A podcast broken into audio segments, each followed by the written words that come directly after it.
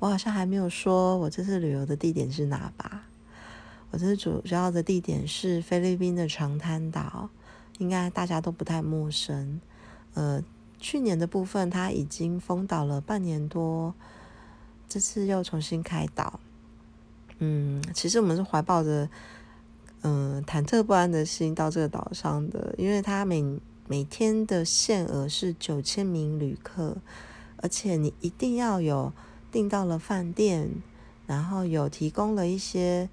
呃签证、一些很多资料，你才能够登岛。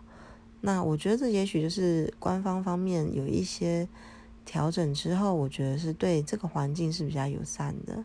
然后再加上说，他们这一次为了封岛，是为了改善，嗯，水利工程相关的资料方，呃，相关的一些调整，我觉得是对岛屿上的观光